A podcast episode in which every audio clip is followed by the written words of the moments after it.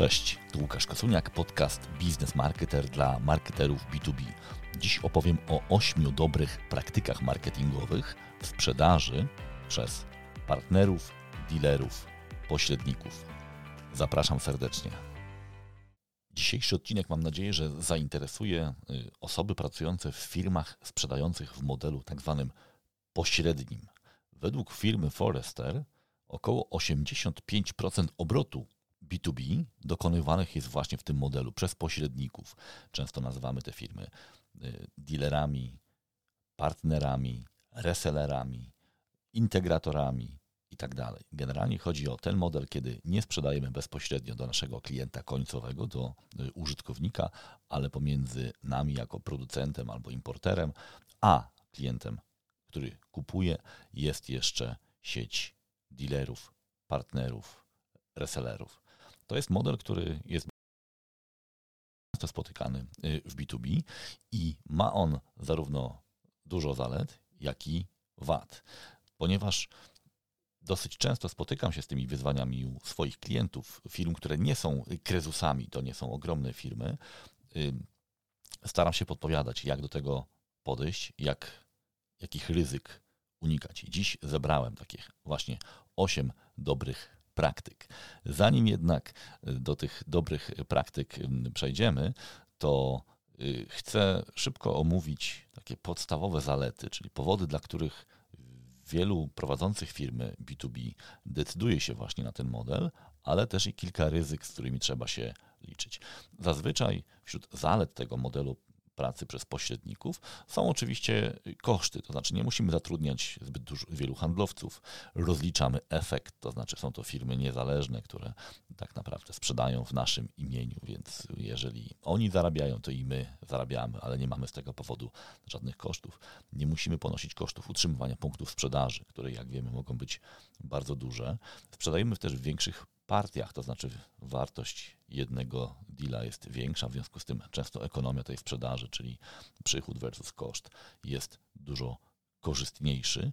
Nie musimy też pozyskiwać klientów, no bo robią to za nas partnerzy. I to właśnie y, wygląda na potężną zaletę, ale wiąże się też z kilkoma ryzykami i za chwilę do nich przejdę, no bo jeżeli tych klientów nie pozyskujemy, to też niezbyt dobrze ich znamy.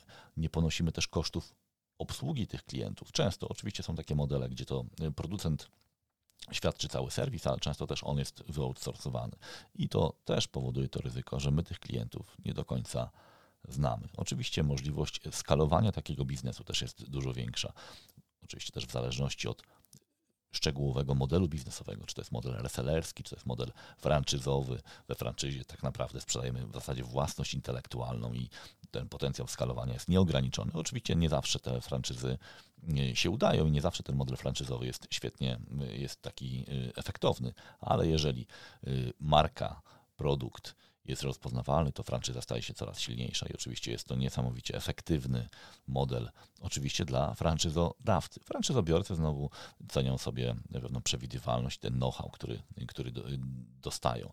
Więc tych zalet jest dosyć dużo i wiele firm, które myśli o ekspansji, szczególnie na przykład wejściu na rynki zagraniczne, często właśnie y, jako, niejako domyślny traktuje ten model pośredni, to znaczy próbuje nawiązać relacje z dystrybutorami, pozyskać sieć firm, które będą w naszym imieniu te produkty nieść, no bo my wtedy nie musimy ponosić tego kosztów.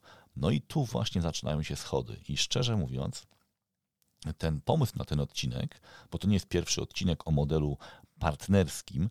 Mm, myślę, że gdzieś na początku podcastu, w ogóle mojego podcastowania, ja taki, ja taki odcinek umieściłem. To była wtedy jeszcze ta wersja audio mojej książki, ale kilka takich rozmów z ostatnich kilku tygodni. Między innymi prowadziłem ostatnio zajęcia na, na Akademii Lona Koźmińskiego i tam wywiązała się bardzo ciekawa dyskusja. Mm, potem też prowadziłem zajęcia po kilku dniach na, na y, Politechnice Białostockiej i też była bardzo podobna dyskusja a propos tego, że no nie zawsze ten model pośredni jest tak korzystny, Właśnie, ponieważ występuje szereg ryzyk. Ja te ryzyka, y, te najbardziej charakterystyczne, te z którymi się e, spotykam, tutaj Wam y, y, wyliczę. No, przede wszystkim wspomniany przeze mnie brak kontaktu bezpośredniego z klientami, czyli my tak naprawdę nie wiemy, co klienci sądzą o naszych produktach i jak oni kupują te produkty. Kilka dni temu byłem też u klienta, który w takim modelu sprzedaje i zapytałem y, klienta, bo planowaliśmy mm, strategię treści, a co klienci y, oczekują, czego klienci oczekują, o co pytają. Nie było odpowiedzi. Dlaczego? Bo nie mamy kontaktu z klientami. Nie do końca jesteśmy w stanie stwierdzić, czy te nasze produkty rzeczywiście są korzystne dla klientów, a może są korzystne tylko dla naszych resellerów, dealerów, no bo z nimi kontakt mamy. Czyli ten brak kontaktu z klientami, moim zdaniem, on będzie w coraz większym stopniu ciążył na zdolnościach marketingowych, ale też na zdolnościach wzrostu takiej firmy. I ja do tego wrócę, dzieląc się dobrymi praktykami, co można z tym, z tym zrobić. Drugi element, często spotykany, szczególnie wśród firm, które nie są krezusami, takimi jak Microsoft, to jest brak wyłączności. To znaczy, że nasi dealerzy, resellerzy nie sprzedają tylko naszych produktów. Jeżeli nasze produkty są droższe albo trudniejsze w sprzedaży, to często albo w ogóle nas nie oferują, albo bardzo szybko zmieniają zdanie. I mamy tam taką historię, e, kiedy jeden z moich klientów komentował zachowanie handlowców innego z moich klientów, bo akurat tak się stało, że, że wiedzieli o sobie nawzajem, że pracuje, że pracuje dla, dla, dla tych firm. Y, jeden z tych klientów to była firma meblowa, która sprzedawała meble do biur i właśnie właściciel firmy, który kupował te meble do biur, powiedział, że mają bardzo strachliwych handlowców, ponieważ y, jak tylko y, z niezadowoleniem zmrużył oczy patrząc na ofertę tej firmy, to handlowiec bardzo szybko zmienił tą ofertę i pokazał zupełnie dużo tańsze produkty. Tak naprawdę to nie był handlowiec tej firmy meblowej, to był właśnie właśnie przedstawiciel y, już resellera, dystrybutora. Czyli dystrybutor, handlowiec y, zobaczył, że klient nie jest zadowolony albo nie reaguje entuzjastycznie na ofertę i bardzo szybko podmienił ofertę na ofertę innego, tańszego producenta. Widzicie już y, ryzyko, prawda? Jeżeli nasze produkty są droższe, to handlowcy często nie mają odwagi albo kompetencji, żeby bronić tej ceny, tylko po prostu mają inną, mniej marżową ofertę w zanadrzu. Na końcu liczy się to, żeby coś sprzedali w tej wizycie. I to jest duże ryzyko, szczególnie właśnie dla firm, które nie mają jeszcze bardzo mocnej marży. Dla wielu z tych resellerów jesteśmy jednym z wielu dostawców i oni kontrolują to, kogo będą y, oferować.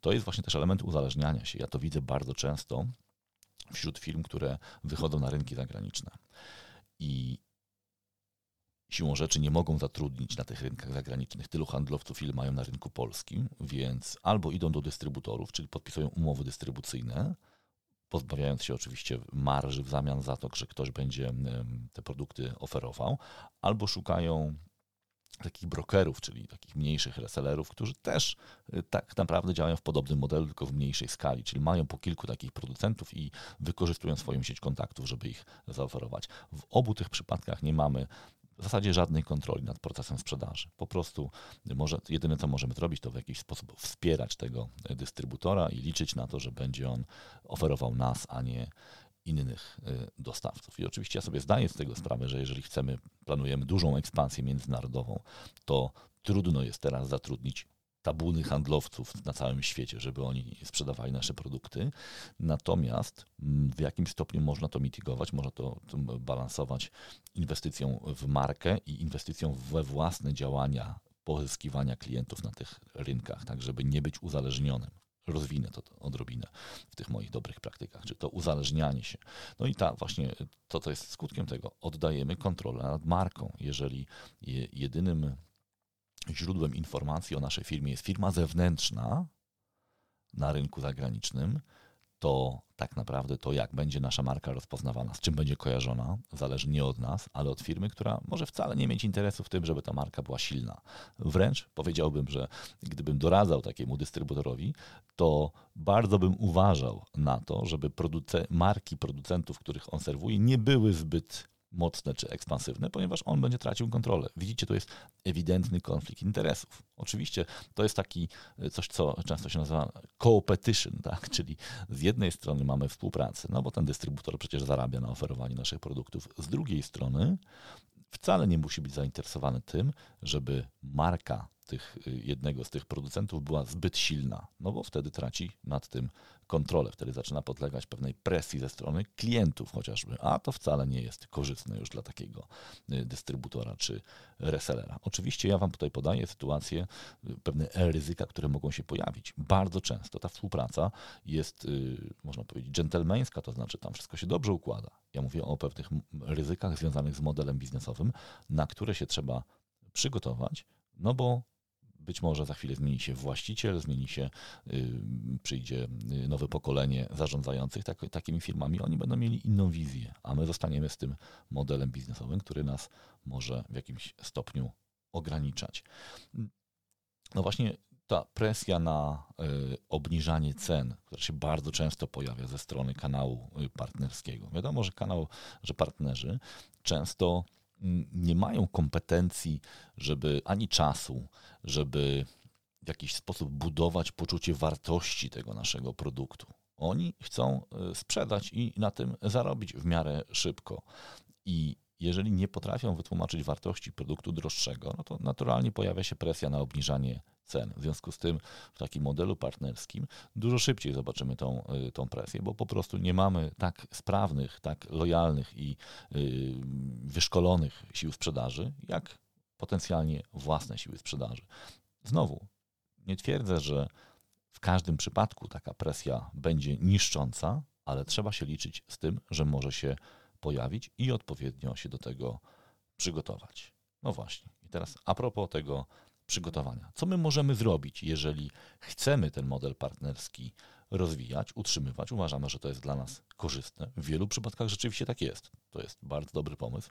Co możemy zrobić, żeby te ryzyka zmniejszyć, a zwiększyć oczywiście oddziaływanie tych elementów pozytywnych? Ja sobie tutaj z własnego doświadczenia wypisałem osiem takich y, dobrych praktyk. Chwila na temat mojego doświadczenia, bo być może to jest ważne z punktu widzenia wiarygodności tego, co do Was tutaj mówię.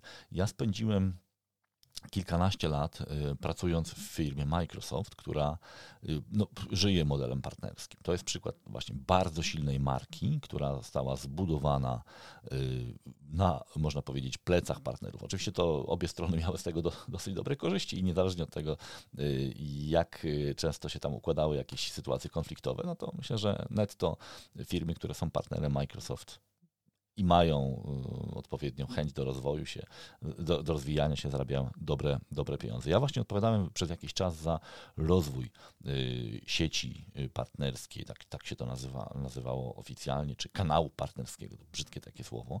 I w związku z tym spędziłem ogromną ilość czasu rozmawiając z tymi firmami, dużymi i, i małymi, bo to były firmy często y, bardzo niewielkie, czasem jednoosobowe, ale też i ogromne organizacje, chociażby takie jak nie, Comarch czy, czy międzynarodowych Accenture. To też są partnerzy firmy Microsoft. Oczywiście ten, te, te, te poziomy partnerstwa są bardzo różne i tam y, bardzo doceniłem ten model, ale też zauważyłem, obserwując go wtedy ze strony producenta, y, jego plusy i minusy i szczerze mówiąc, y, bardzo często przyznawałem partnerom rację w tym, że nie zawsze te relacje były ułożone w sposób symetryczny. Natomiast w innej zupełnie sytuacji są firmy mniejsze, które nie mają takiej silnej marki, nie mają tej quasi monopolistycznej y, pozycji. I wtedy to właśnie producent jest często po tej stronie słabszego partnera, szczególnie kiedy to jest producent nieznany i wchodzi na nowy rynek. I z takimi firmami zetknąłem się już właśnie prowadząc moją praktykę konsultingową, czyli od kilku lat jestem konsultantem i duża część moich klientów to są właśnie firmy, które w tym modelu działają, no bo tak jak y, wspomniałem, w B2B y, to często jest model dominujący. I teraz te moje osiem dobrych praktyk, które przygotowałem. Pierwsza rzecz, którą warto zrobić, to tak naprawdę spisać program partnerski, czyli opisać go. Wiele firm ma działania partnerskie, ale nigdy tego jakoś sensownie nie spisało w jeden y, dokument, jakąś politykę.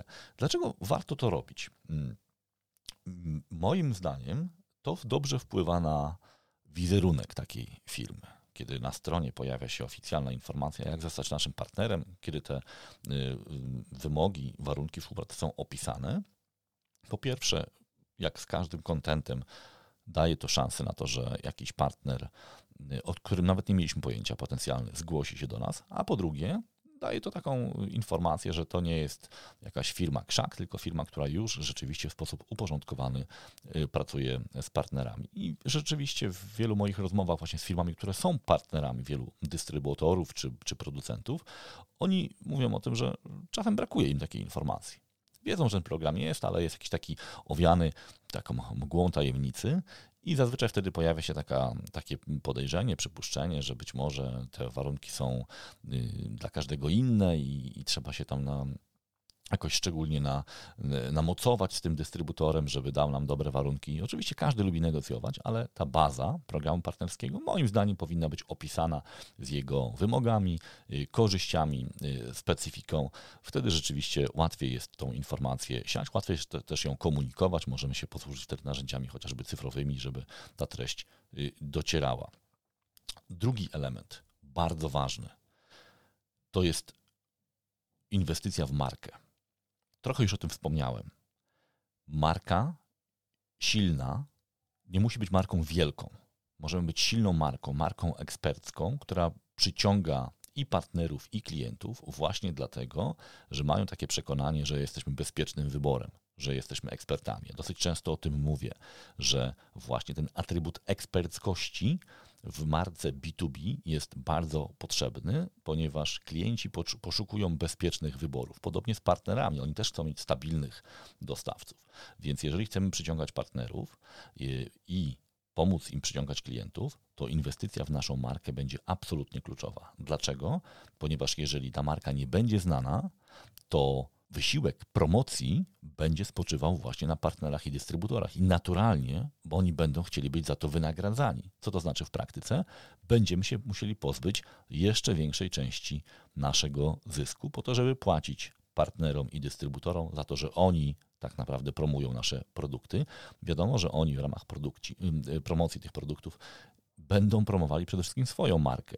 I wtedy mamy ten problem właśnie niestabilności, braku lojalności, y, no bo nie ma tak naprawdę presji ze strony klientów na tą markę. To jest właśnie bardzo ważny element, czyli promując swoją markę, my wytwarzamy też mechanizm presji ze strony klientów. Znaczy, klienci pytają o naszą markę tych dystrybutorów czy resellerów. Część z nich, nie mając nas w ofercie, zacznie się interesować tym, żeby być może mieć nas w ofercie, a ci, którzy już nas mają, będą wiedzieli, że y, nie warto jest od razu oferować zamiennika, ponieważ klient jest w jakiś sposób do tej marki y, przyzwyczajony. Dlatego bardzo zachęcam Was do tego, moi drodzy przedsiębiorcy, którzy y, rozwijacie albo planujecie taki model pośredni. Nie zapominajcie o marce, nie zapominajcie o dzieleniu się wiedzą, nie zapominajcie o dostępie do Waszych bezpośrednich odbiorców, ponieważ oni będą Wam pomagać niejako utrzymać w ryzach partnerów, ponieważ będą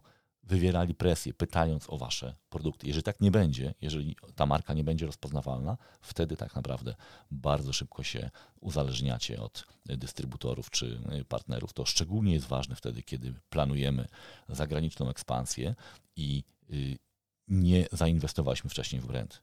Ja rekomenduję zawsze y, poprzedzenie takiej ekspansji zagranicznej, czyli już zawieraniem umów dystrybucyjnych i tak dalej, promocją brandu w taki sposób, żeby ten, ta marka była rozpoznawalna, zanim zaczniemy negocjacje z partnerami, bo wtedy te negocjacje wyglądają w zupełnie inny y, sposób. Pamiętajcie też proszę, że silna marka jest też zasobem, który będzie używany w negocjacjach chociażby o wsparciu marketingowym.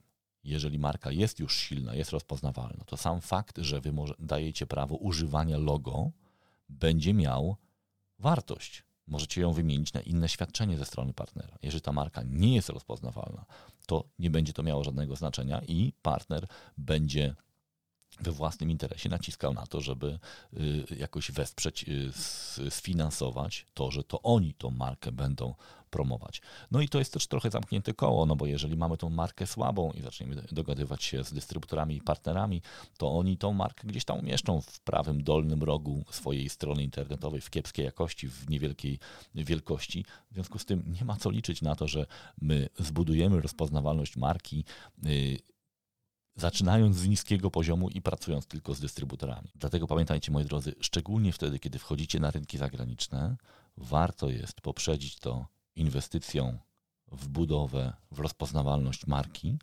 ponieważ jak już te działania sprzedażowe się rozpoczną, to tak naprawdę będziecie podlegali presji y, właśnie rabatowej, presji cenowej. Często nie będzie wtedy ani czasu, ani budżetu na to, żeby w tą markę inwestować, a potem może się okazać, że jest już za późno, bo niejako obrośniecie pewnymi mm, działaniami, pewnymi y, zachowaniami, procesami, które sprawią, że nie będzie Wam się po prostu chciało w tą markę inwestować. Trzecia dobra praktyka w budowaniu działań marketingowych wspólnie z partnerami to jest zapewnienie odpowiedniego planu wsparcia marketingowego. To może być opisane właśnie w programie partnerskim w ramach benefitów programu partnerskiego i to powinny być bardzo konkretne rzeczy. Warto pamiętać o tym, że w większości przypadków nasi partnerzy, resellerzy, to są firmy, które nie mają jakichś rozbudowanych zasobów marketingowych. W tym obszarze raczej polegają na, to, co, na, na tym, co dostarczy producent czy dystrybutor, więc właśnie posiadanie materiałów, które są do wykorzystania są użyteczne y, na stronie, elementy strony, różnego rodzaju szablony, y, materiały na media społecznościowe, rzeczy, które można szybko dopasować, czyli y, właśnie można je wyedytować, dodając jakieś namiary na, na partnera, zawsze będą mile widziane. Oczywiście obecnie większość tych materiałów to są materiały cyfrowe, ale też proszę pamiętać o tym, że często ci partnerzy ciągle jeszcze sprzedają w taki sposób tradycyjny, odwiedzając klientów, będąc na targach i tego typu materiały zawsze warto mieć i co ważne, komunikować to, że one są. Ja pamiętam z własnego doświadczenia, jak często orientowałem się, że mm, nasi partnerzy nie wiedzieli, że mamy jakieś materiały wyprodukowane, jeszcze pracując w Microsoft, a z drugiej strony te materiały się gdzieś tam kurzyły, no właśnie przez brak komunikacji, odpowiedniej komunikacji. Ktoś narzekał, że materiałów nie ma, a z drugiej strony my nie byliśmy tych materiałów w stanie odpowiednio wy ekspediować do naszych, do naszych partnerów. Właśnie ten program partnerski, opis tego wsparcia może być takim, y, takim wehikułem, taką platformą komunikacji, co my tak naprawdę partnerom dajemy. Wspomnę też o jednej bardzo konkretnej technice, którą kilka razy już stosowałem. Po raz pierwszy rzeczywiście stosowaliśmy ją jeszcze w Microsoft. Ona wtedy nazywała się szumnie Content Syndication. W skrócie polega to na tym, że możemy na stronach naszych partnerów osadzać jakieś całe moduły y, naszych y, stron, naszych y, czy to kart produktów, czy całych bardziej rozbudowanych materiałów. Efekt tego jest taki, że na stronie partnera pojawia się zawartość, która jest ładnie sformatowana i jest zawsze aktualna, a która jest zarządzana z naszego e, centralnego serwera. Czyli w momencie, kiedy na przykład zmienia się jakaś informacja o produkcie, to my to podmieniamy w jednym miejscu i nagle na kilkunastu, kilkudziesięciu czy nawet na kilkuset stronach naszych partnerów ta informacja też będzie odświeżona. Nie ma czasu, żeby omawiać szczegóły techniczne, e, natomiast w skrócie to polega właśnie na tym, że my, e, partner nam udostępnia część swojej witryny i coś na zasadzie osadzenia banera, tylko ten banner jest y, bardziej y, rozbudowany i może zawierać całą stronę czy podstronę o produkcie.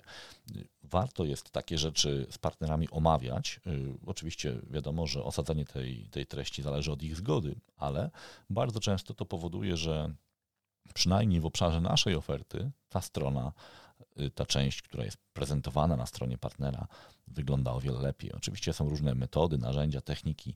Czasami jest, y, te narzędzia są tak zaawansowane, że te treści się dopasowują do layoutu strony partnera. Czasami to są takie treści, które y, no, zawsze wyglądają jednakowo. To jest już kwestia dobrania techniki, ale efekt, korzyść dla nas, jako dla producenta jest taka, że faktycznie te treści są na stronie partnera widoczne i to w sposób taki, jaki sobie tego życzymy, a po stronie partnera jest po prostu mniej wysiłku y, na tworzenie tych treści. Często te osoby nie, nie, nie zatrudniają grafików czy ludzi, którzy y, zawodowo zajmują się utrzymywaniem stron, więc dla nich to jest jakaś tam oszczędność. Oczywiście y, bywa też tak, że partnerzy nie życzą sobie tego typu materiałów ze strony producentów, bojąc się, że nie będą mieli kontroli nad tym, co tam jest przechowywane. Dlatego zawsze jest to element pewnej dyskusji, negocjacji, ale w ofercie coś takiego warto mieć, tym bardziej, że obecnie jest to już dosyć tanie zaproponowanie tego typu y, narzędzi y, wszelkiego rodzaju materiały na media społecznościowe. To jest znowu taki obszar, w którym my możemy bardzo wygrać.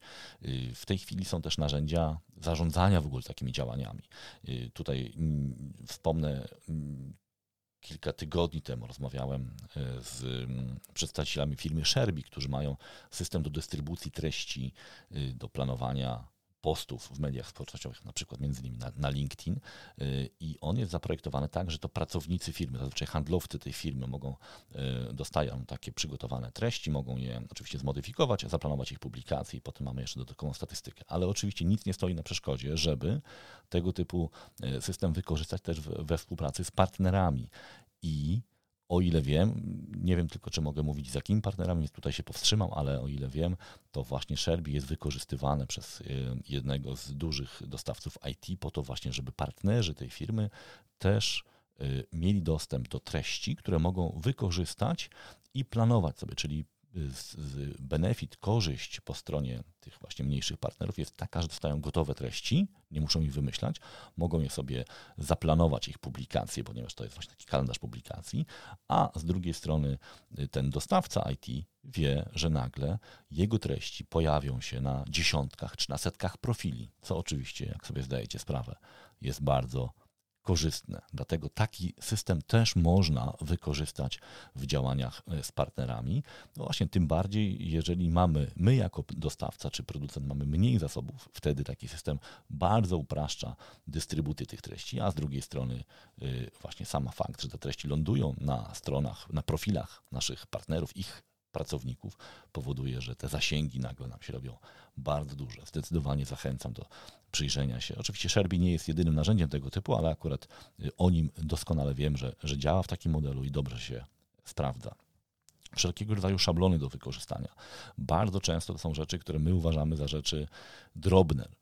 Szablony ofert, szablony prezentacji, szablony jakiejś komunikacji y, z drugiej strony, w tych mniejszych firmach często te prezentacje, oferty są, nie są uporządkowane, nie, nie wyglądają dobrze, nie są w związku z tym też skuteczne. Więc jeżeli możemy takie rzeczy dostarczyć, to zdecydowanie warto to zrobić.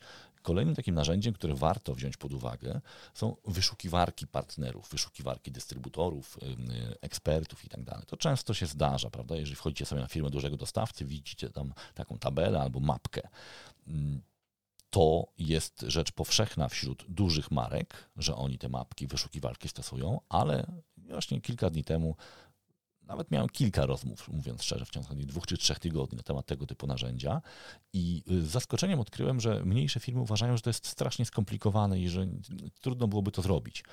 Okazuje się, że to nie jest skomplikowane. Technicznie to jest kwestia być może dwóch, trzech dni pracy. Czasami są już gotowe narzędzia, które takie rzeczy umożliwiają, a chcę Wam zwrócić uwagę na wartość posiadania tego typu wyszukiwarki. Po pierwsze, klient, który odwiedza naszą stronę i jest zainteresowany produktem, chętnie się dowie, gdzie może to kupić. To jest naturalne. Myślę, że tutaj nie, nie, trzeba jakiejś szczególnej filozofii.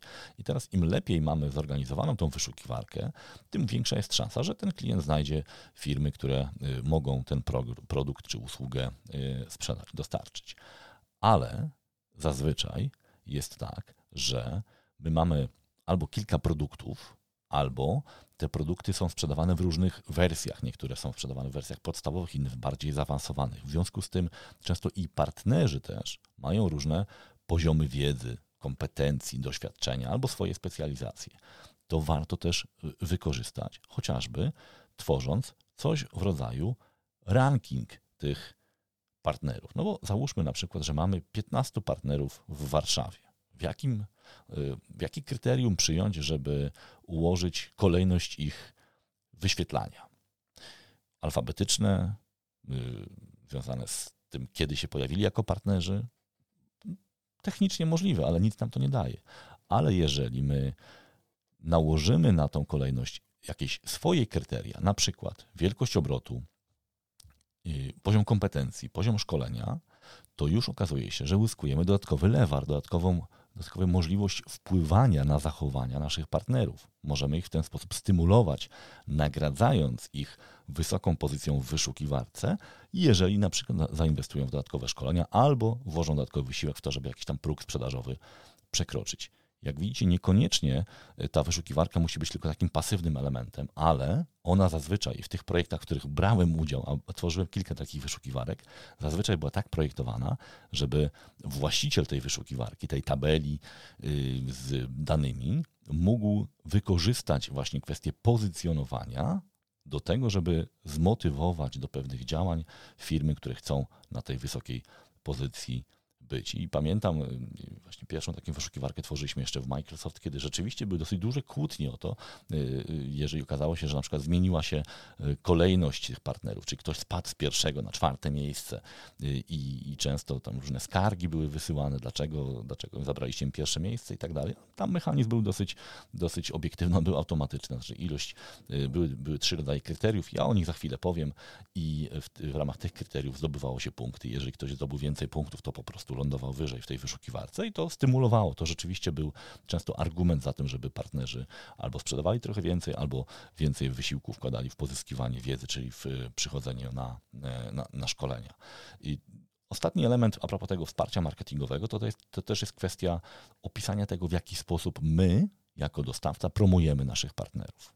Bo Zazwyczaj dostawca, producent, dystrybutor ma trochę większe przełożenie na mm, chociażby media społecznościowe, ma trochę większe budżety i tak dalej.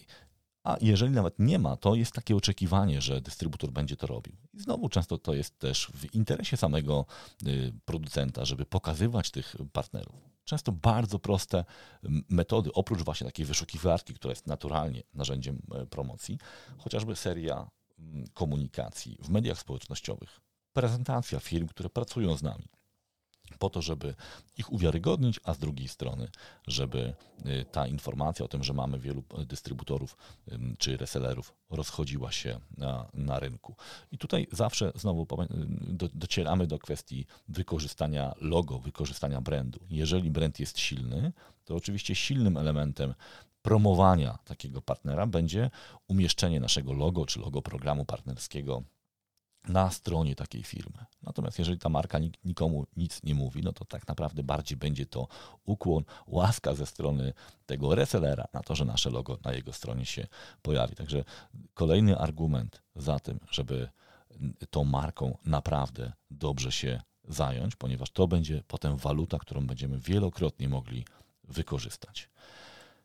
Czwarta praktyka to jest inwestowanie w wiedzę partnerów. Ja często spotykam się z taką sytuacją, że mm, firmy proszą mnie o wsparcie w przygotowaniu strategii marketingowej, również w stosunku właśnie do, do partnerów.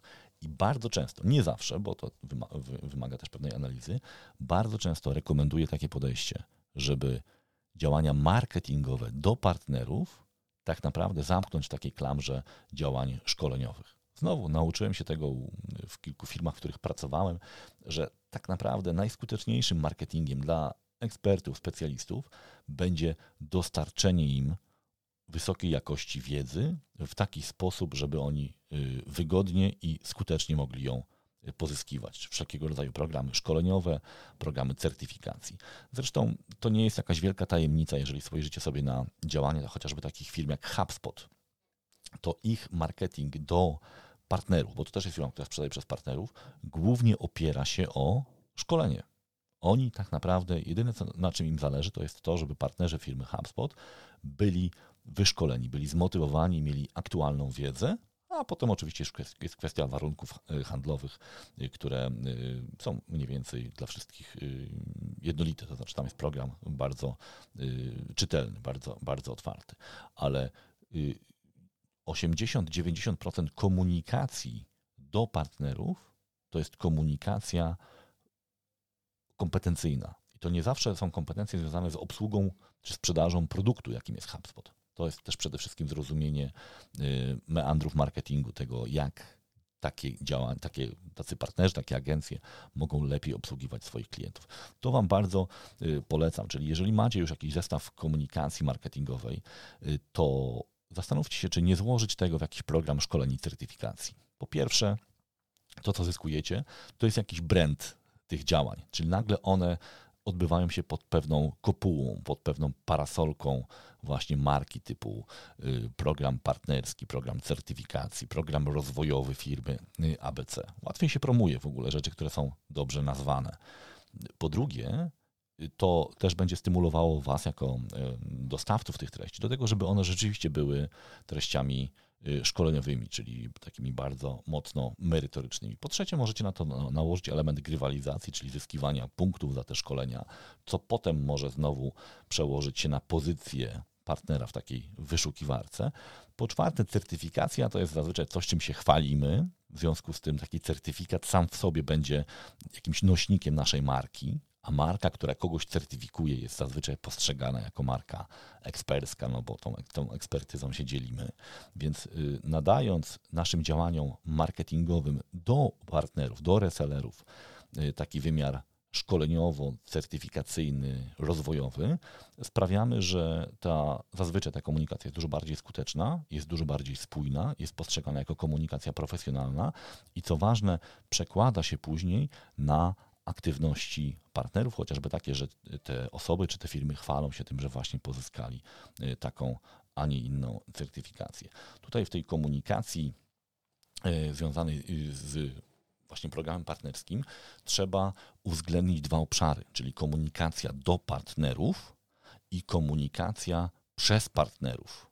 Coś, co czasem się nazywa co-marketingiem, czyli wspólne działania marketingowe z partnerami, których obiektem jest ten klient końcowy. I właśnie w tym obszarze y, też warto y, ułożyć sobie pewne działania, nawet opisać je właśnie w programie y, partnerskim, bo często jest właśnie tak, że te działania komarketingowe polegają na tym, że partnerzy prowadzą jakieś swoje działania, mają jakieś swoje pomysły marketingowe i jedyne czego oczekują to jakieś tam pieniędzy, budżetu od dostawcy. I to oczywiście na początku działań można usprawiedliwić, ale w którymś momencie orientujemy się, że te działania są bardzo niespójne i często y, są po prostu nieskuteczne. To znaczy, wydajemy pieniądze na rzeczy, które y, wiemy, że nie działają. Więc znowu, im bardziej aktywny jest dostawca w proponowaniu działań wspólnych, czyli właśnie w y, działaniach, do, dołączaniu partnerów do swoich działań, a nie dołączaniu się do działań partnerów, tym większą mamy nad tym kontrolę. Podam Wam y, prosty przykład. Jakiś czas temu pracowałem z klientem, który ma resellerów na całym świecie w zasadzie. I y, komunikacja y, do klientów od tych resellerów polegała na tym, że raz na jakiś czas jakiś reseller, dystrybutor organizował jakieś wydarzenie, webinar. I oni, ten dostawca, producent tego, tego sprzętu, tak naprawdę domagał się od tych y, resellerów, żeby na tym webinar, w tym webinarze uczestniczyć i często się to y, udawało, ale to było absolutnie reaktywne. To znaczy oni dowiedzieli się, że ci resellerzy y, coś tam robią i wtedy, wtedy tak naprawdę próbowali się dostać, czyli mieć jakby ekspozycję, wykorzystać to, że ten reseller robił swoje, swoje wydarzenia.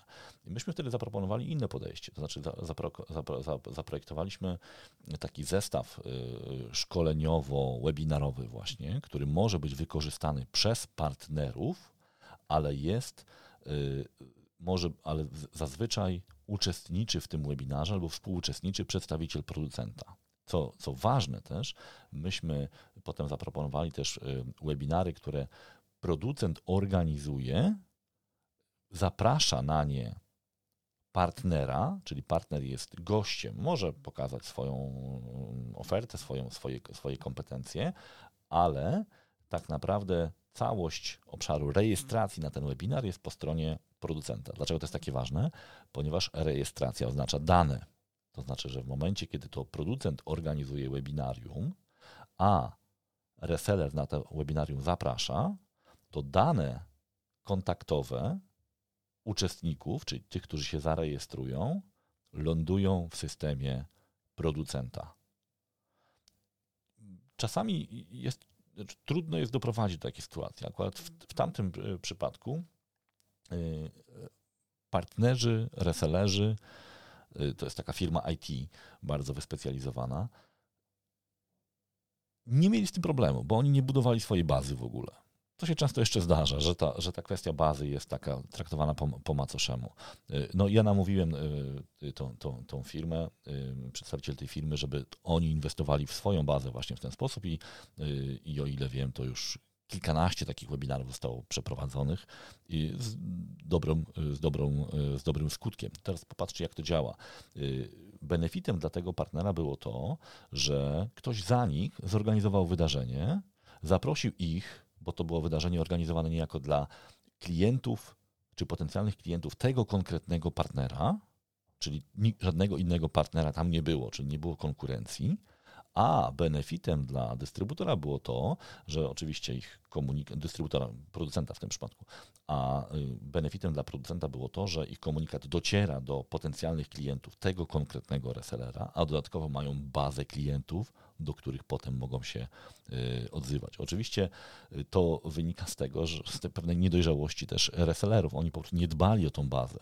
W momencie, kiedy ktoś by miał pewną świadomość marketingową, wolałby takie wydarzenie zorganizować samodzielnie. Ale ponieważ to są często firmy, które naprawdę nie mają tego typu zasobów ani kompetencji, dla nich korzyścią jest to, że ktoś zaprasza ich na wydarzenie. Więc to, do czego ja bardzo Was zachęcam, to jest to, żeby budować sobie właśnie ścieżki do bezpośredniego dotarcia do klientów. I to jest właśnie ten szósty punkt, szósta dobra praktyka.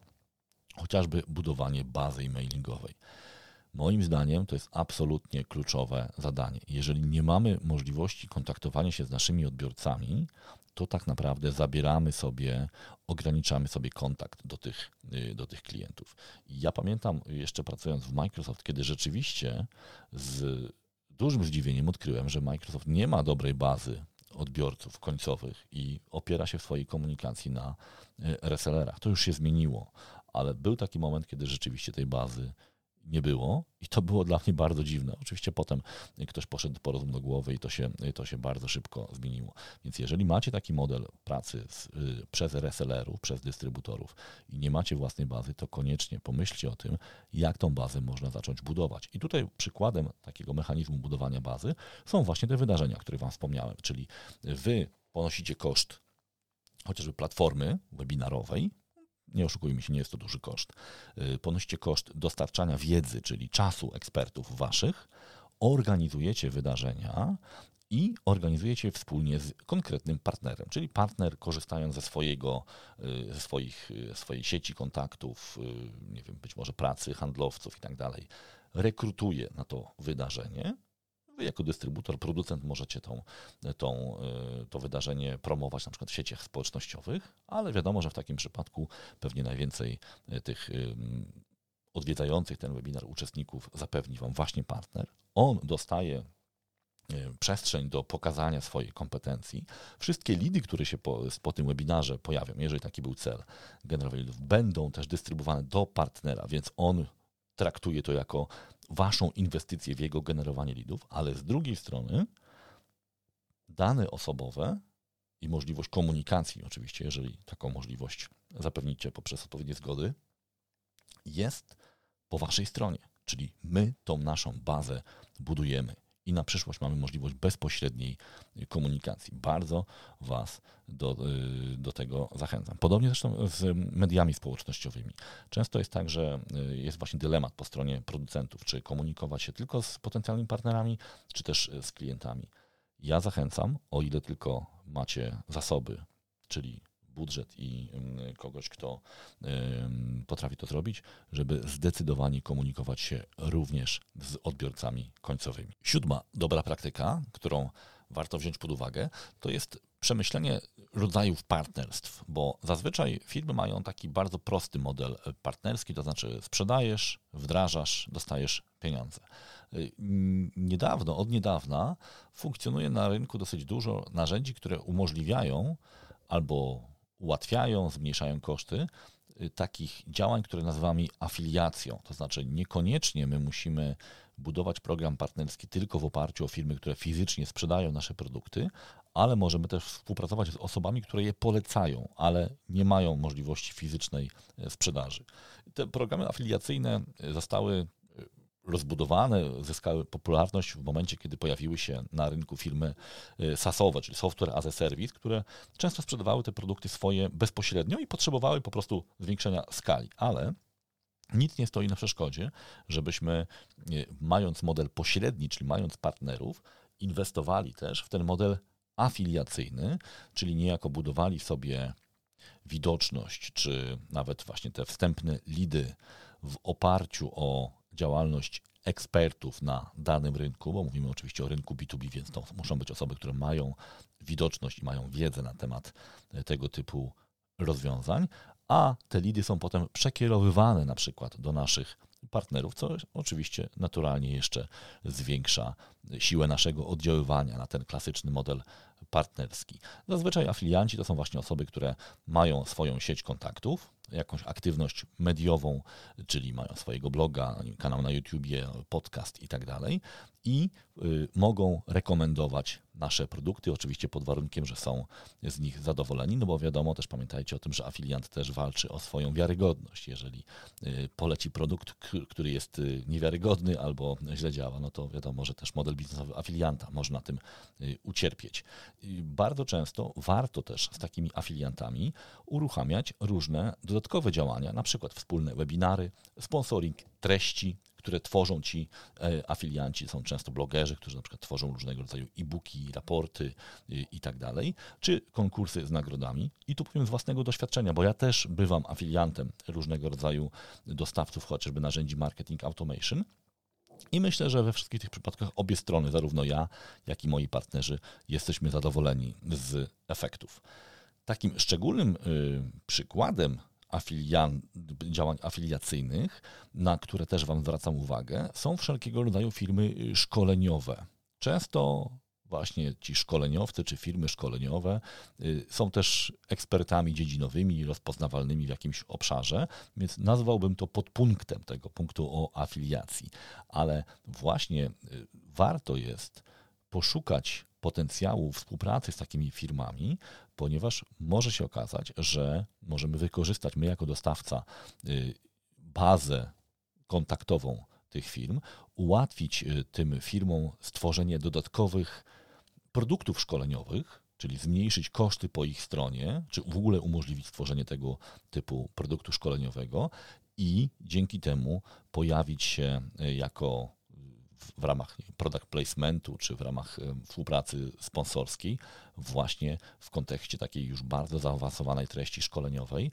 I tutaj też mam pewne własne doświadczenia. Kilka lat temu wprowadzaliśmy na rynek taki produkt jak Social Selling Master. Wtedy moim partnerem była firma Microsoft. Ja już od wielu lat nie pracowałem wtedy w Microsoft y, a Microsoftowi zależało na tym, żeby pokazać połączenie działań social sellingowych na LinkedInie z możliwościami ich systemu CRM, czyli Dynamics y, CRM. Czyli również w ramach wspólnych projektów tworzenia wspólnych treści, w tym przypadku programu szkoleniowego, można taką współpracę y, nawiązać. I tutaj dokładnie właśnie tak wyglądał też model sprzedaży, że ja nie sprzedawałem tego typu systemów, natomiast wszystkie y, lidy, czyli objawy zainteresowania produktem były przekierowywane do wybranych partnerów i to już było działanie poza moją kontrolą. Więc y, warto też poszukać takich osób, które y, są rozpoznawalne, są y, szanowane w Waszym obszarze, żeby taki model afiliacyjny zaproponować, bo zazwyczaj jest to opłacalne dla obu stron. Oczywiście zawsze trzeba tutaj szanować podejście do niezależności takich ekspertów, ale można to pogodzić, oczywiście będąc transparentnym i uczciwym, czyli komunikując tą współpracę, a nie udając, że zupełnie przypadkowo polecamy jakieś rozwiązania. Ostatni element tych dobrych praktyk, taka ósma dobra praktyka, to jest y, określenie kryteriów oceny współpracy z naszymi partnerami. No bo warto dokonywać przeglądu y, tego programu partnerskiego, oceniając, czy on idzie w dobrą stronę. Ja właśnie pracując w Microsoft dawno temu, yy, doceniłem bardzo taką metodykę, która nazywa się 3C, czyli Capacity, Capability i Commitment. Już o tym wspominałem w jednym z odcinków podcastu właśnie na, na, na temat programów partnerskich. Dziś troszkę to rozwinę. Y, capacity to jest, mówiąc krótko, zdolność do sprzedaży. wielkość sprzedaży, wzrost sprzedaży. No, generalnie zależy nam na tym, żeby w naszym programie partnerskim byli, były firmy, które albo mają zdolności sprzedażowe, czyli jeżeli pozyskamy to, wiemy na przykład, że tam pracuje 20 handlowców, którzy będą nasze produkty mogli y, oferować, albo mają potencjał wzrostu sprzedaży, na przykład rozwijają się, kupili nową firmę i tak dalej. Naturalnie będziemy chcieli takich firm mieć więcej. Z drugiej strony, jeżeli będziemy widzieli, że sprzedaż iluś tam partnerów spada, to jest informacja o tym, żeby się przyjrzeć, jakie są przyczyny spadku tego, tej sprzedaży. Bardzo możliwe, że spada tylko nasza sprzedaż, czyli tak naprawdę udział nasz w sprzedaży będzie spadał. Myśmy kiedyś e, dawno temu robili takie analizy, z których dla nas wyszło, że jeżeli w wolumenie sprzedaży rocznym danego partnera jeden z producentów stanowi mniej niż tam chyba było kilkanaście procent, to jest duża szansa, że ten e, producent tak naprawdę traci wszelką kontrolę czy nie ma w ogóle żadnej inicjatywy w tym, w, tym, w tym programie partnerskim. Więc jeżeli spadamy w obrocie jakiegoś partnera poniżej kilkunastu, kilkunastu procent, no to siłą rzeczy nie będziemy dla tej firmy istotnym dostawcą. Być może będzie nas utrzymywał na zasadzie takiej trochę inercji. Być może ktoś o, o nas zapyta. Oczywiście ja tutaj pomijam takich dużych y, multibrokerów, którzy mają kilkuset y, dostawców. To jest sytuacja bardzo y, specyficzna. Drugi element, czyli tam było capacity, czyli zdolność, capability, czyli możliwość budowania wiedzy, czyli kompetencje, mówiąc krótko. To jest bardzo ważne, szczególnie wtedy, kiedy mamy zróżnicowane produkty i niektóre z nich wymagają po prostu większej kompetencji po stronie sprzedawcy, są po prostu trudniejsze, są bardziej marżowe, ale, ale trudniejsze. Y, warto jest mieć w programie zaszyte takie elementy, które zachęcają do pozyskiwania tej coraz bardziej zaawansowanej wiedzy czyli właśnie mieć możliwość przekazywania tej wiedzy, chociażby poprzez program szkoleniowy. W tej chwili bardzo często jest to realizowane poprzez różnego rodzaju webinary, czyli szkolenia zdalne, chociaż oczywiście nie zawsze to jest jedyna forma, ale też nagradzać za to, że partnerzy tę wiedzę pozyskują. Na przykład albo zwiększać budżet wsparcia marketingowego, albo zwiększać różne narzędzia wsparcia sprzedażowego czy marketingowego, y, albo na przykład alokując pracę czy czas naszych ekspertów. My mm, często zachęcamy do takich działań właśnie w ten sposób, że jeżeli firma pozyskuje nowe kompetencje, to w ramach benefitów, czyli zdobywa punkty, my to kwantyfikujemy, w ramach tych punktów za kompetencje, na przykład podnosi się pozycja w rankingu danej firmy, czyli w tej naszej wyszukiwarce, którą mamy. Y, każdy punkt to jest na przykład pół godziny naszego eksperta, naszego klienta, czyli mają możliwość partnerzy wykorzystać y, wiedzę, na consulting ze strony ekspertów, albo na przykład mogą takiego eksperta zaprosić na własne szkolenie czy własny webinar, który organizują dla swoich klientów. Czyli niejako handlujemy tymczasem naszych ekspertów. Oczywiście trzeba ten czas odpowiednio alokować, no, żeby jakoś zarządzać czasem tych, tych ludzi, ale w przypadku takich produktów bardzo eksperckich to jest często bardzo pożądana waluta, ten czas inżynierów, czas ekspertów, czas projektantów, czas architektów, bo często partnerzy tego czasu nie mają i to ich blokuje przed na przykład zamknięciem albo uruchomieniem jakiegoś ciekawego projektu. Jeżeli mają to wsparcie zapewnione, to wtedy, to wtedy mogą e, te projekty cięższe realizować. No i jak widzicie, to jest takie trochę współzależność, bo im, im bardziej rozwinięte są kompetencje partnera, tym tych produktów prostych sprzedaje stosunkowo mniej, więc mniej potrzebuje takiej podstawowej wiedzy, ale im partner ma większą wiedzę, tym y, zaczyna sięgać po coraz bardziej skomplikowane produkty i często oczekuje jeszcze bardziej zaawansowanego wsparcia. Więc to często jest tak, że im partner bardziej wyszkolony, tym y, jeszcze szybciej tak naprawdę podnosi swoje kompetencje, bo otwierają się przed nim nowe możliwości sprzedaży produktów jeszcze bardziej zaawansowanych, czyli jeszcze bardziej marżowych, co jeszcze bardziej ich wyróżnia. Oczywiście warunek jest taki, że w naszym portfolio tego typu produkty y, są. I ostatni element tej oceny to trzecie kryterium commitment, czyli zaangażowanie we współpracę. My to często oceniamy w ten sposób, że na przykład widzimy, że taki partner włącza się we współpracę marketingową, na przykład osadza nasze materiały na stronie, y, organizuje wspólnie z nami y, webinary, robi jakieś tam wysyłki, korzysta z naszych materiałów.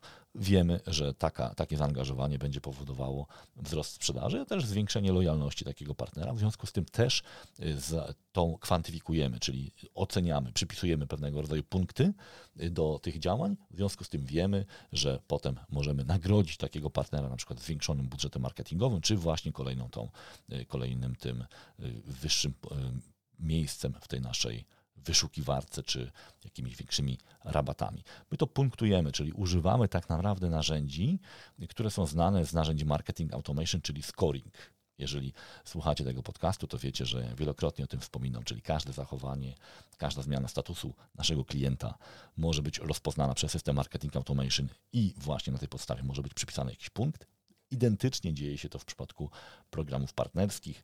Jeżeli te zmiany zachowań są odnotowane w jakimś cyfrowym narzędziu, to możemy na tej podstawie, stosując dokładnie tą samą y, metodę, a często te same narzędzia, marketing automation, y, te punkty nadawać i na, potem na, te, na podstawie tych punktów podejmować decyzje na przykład o właśnie wsparciu, o dodatkowej promocji, o dodatkowym czasie naszych ekspertów.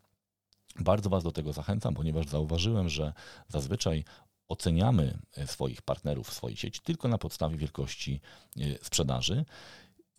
Bardzo często zdarza się tak, że ta sprzedaż, mówiąc brutalnie, nie zawsze jest y, efektem ciężkiej pracy tego partnera. Po prostu była, było zapotrzebowanie na, na tego typu produkt. Partner już tego klienta znał przy okazji i zaproponował super.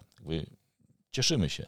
Natomiast nam zależy na tym, żeby te sytuacje się powtarzały i żeby nie były przypadkowe. W związku z tym y, nie oceniajmy tylko y, samego efektu w postaci sprzedaży, ale oceniajmy też i analizujmy to, czy nasi y, partnerzy rozwijają się, podejmują działania, które zwiększają prawdopodobieństwo pozyskiwania dla nas, jako dla dostawcy, nowych klientów. No i właśnie ten element capability, czyli właśnie tej budowania kompetencji i commitment, czyli właśnie budowania zaangażowania, y, to są te elementy, które możemy obserwować i wyciągać z tego wniosek na przyszłość. Czy ten partner będzie dla nas partnerem bardziej lojalnym, bardziej atrakcyjnym, bo będzie miał większą wiedzę na temat naszych produktów i będzie mógł y, sprzedawać albo do większej ilości klientów, albo będzie sprzedawał bardziej marżowe produkty. I w ten sposób dotarliśmy do końca naszej listy. Pozwólcie, że ja jeszcze krótko podsumuję. Te moje osiem dobrych praktyk to jest zbudowanie czytelnego, prostego programu partnerskiego. Druga praktyka to inwestycja w markę, po to, żebyśmy mogli tą markę stosować potem jako walutę w relacjach, w negocjacjach z partnerami i też jako element presji ze strony klientów. Im bardziej rozpoznawana marka, tym częściej klienci będą pytali naszych resellerów właśnie o nasze produkty. Trzeci element to mądre wsparcie marketingowe, które nie zawsze e, polega na tym, że mamy dużo pieniędzy, ale mamy materiały, zasoby, infrastrukturę, którą możemy udostępniać. Tutaj pamiętajcie te materiały, szablony czy osadzanie treści, czyli content syndication. Element czwarty inwestowanie w wiedzę partnerów poprzez programy szkoleniowe i certyfikacje, które jeszcze bardziej podnoszą rozpoznawanie naszej marki jako marki eksperckiej. Element piąty, wspólny marketing, co-marketing, tak? czyli nie tylko y, wrzucanie pieniędzy w działania partnerów, ale projektowanie działań, do których zapraszamy partnerów. Wtedy mamy nad tym większą kontrolę. Tu pamiętajcie, mieliśmy ten przykład chociażby z tymi wydarzeniami dla klientów. Y, szósty element, pilnowanie, budowanie mechanizmów dotarcia bezpośredniego do klientów, czyli budowanie własnej bazy adresowej klientów, budowanie, y, inwestowanie w działania social, mediowe, które są skierowane do, do klientów, bo to wszystko ma na celu to, żeby klienci na, o nas wiedzieli i pytali, czyli wywierali presję na naszych partnerów, y, którzy się będą zastanawiali, jakiego producenta w tym konkretnym kontekście y, polecić, a z drugiej strony sam fakt, że ta informacja dociera do klientów, że jesteśmy jako producent widoczni, będzie też argumentem za większą współpracą z punktu widzenia potencjalnego czy obecnego y, partnera. Element siódmy różnicowanie tych rodzajów partnerstw. Tutaj podałem Wam przykład y, takiej afiliacji właśnie z ekspertami czy z firmami szkoleniowymi. Oczywiście tych modeli jest, jest jeszcze więcej, ale te dosyć dobrze znam i rozumiem.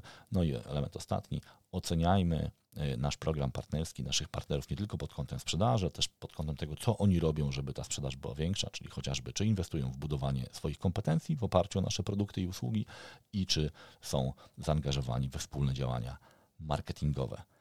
moi drodzy, mam nadzieję, że było to przydatne. Bardzo wam, Was zachęcam do tego, żeby te programy partnerskie budować świadomie i odrywać się tylko od takich elementów transakcyjnych, szczególnie wtedy, kiedy jeszcze Wasza firma nie jest bardzo rozpoznawalna, nie jest monopolistą, nie jest kryzysem.